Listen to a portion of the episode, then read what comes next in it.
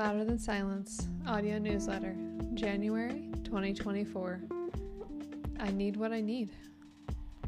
A few months ago, someone gave me a large houseplant that they were struggling to keep alive. Since I enjoy plants of all kinds, I decided to adopt it and see what happened. As it turns out, I too am struggling to keep it alive.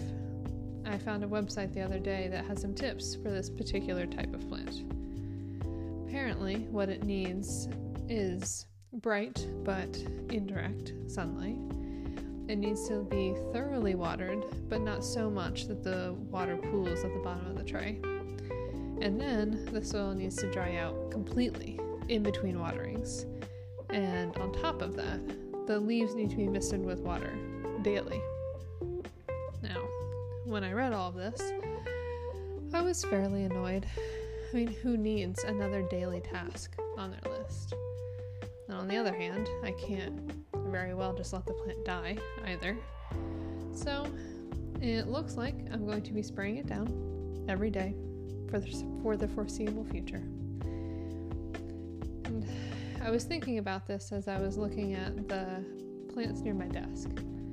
Why can't all the plants be like the ones near my desk? There's one I water every week or two and basically ignore it otherwise, and it's thriving. Or there's a succulent on the same shelf. That one gets about two ounces of water once or twice a month. And then, of course, the metaphor hit me. I expect myself to be like the plants in my office, to barely need anything, and to grow in sparse conditions. It's something that I've even prided myself in at different times in my life. My goal was to feel like I never needed anyone. My hope was that if I didn't need anyone, I would feel safe and secure. If I only had to rely on myself, no one could hurt me or let me down. then you can imagine how that worked out. Part of healing is coming to terms with what I need to thrive. Maybe just like the adopted plant, I need a very specific care to live a full, bright, vibrant life. And if it's possible, maybe this isn't even a bad thing. As it turns out, we all have specific care instructions, every single one of us. So many factors influence these instructions our age and stage of life, our experiences, our gifts and our limitations, our dreams and our fears.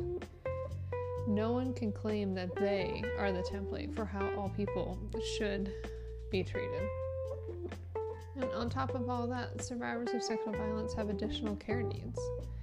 Living through significant trauma simply means that there are wounds that need a higher level of conscientiousness. As a person heals, those needs change. It's a dynamic process.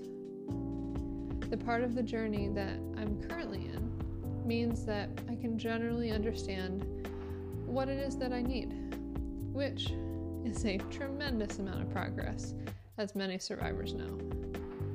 But where the growth lies is in me having the confidence to hold on to this knowing and not excuse it away. It's learning to trust myself when I say, I need what I need. And my needs aren't good or bad, just like no one else's can be labeled that way either. Your set of care instructions and mine look different but that doesn't mean that one is better than the other. You aren't being high maintenance or difficult. You don't need to explain away your needs or make excuses for why they exist. You aren't being needy. You are simply being. The healing work that we are doing is to know ourselves well enough to understand our care instructions and then take action on them. We get to make decisions we need to thrive, which means setting up an environment that promotes growth, giving ourselves the things that are nourishing, and building a community that provides real support.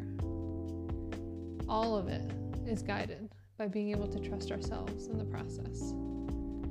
And take the time to figure out our care instructions and hold on to the confidence to say, I need what I need, and then take steps from there.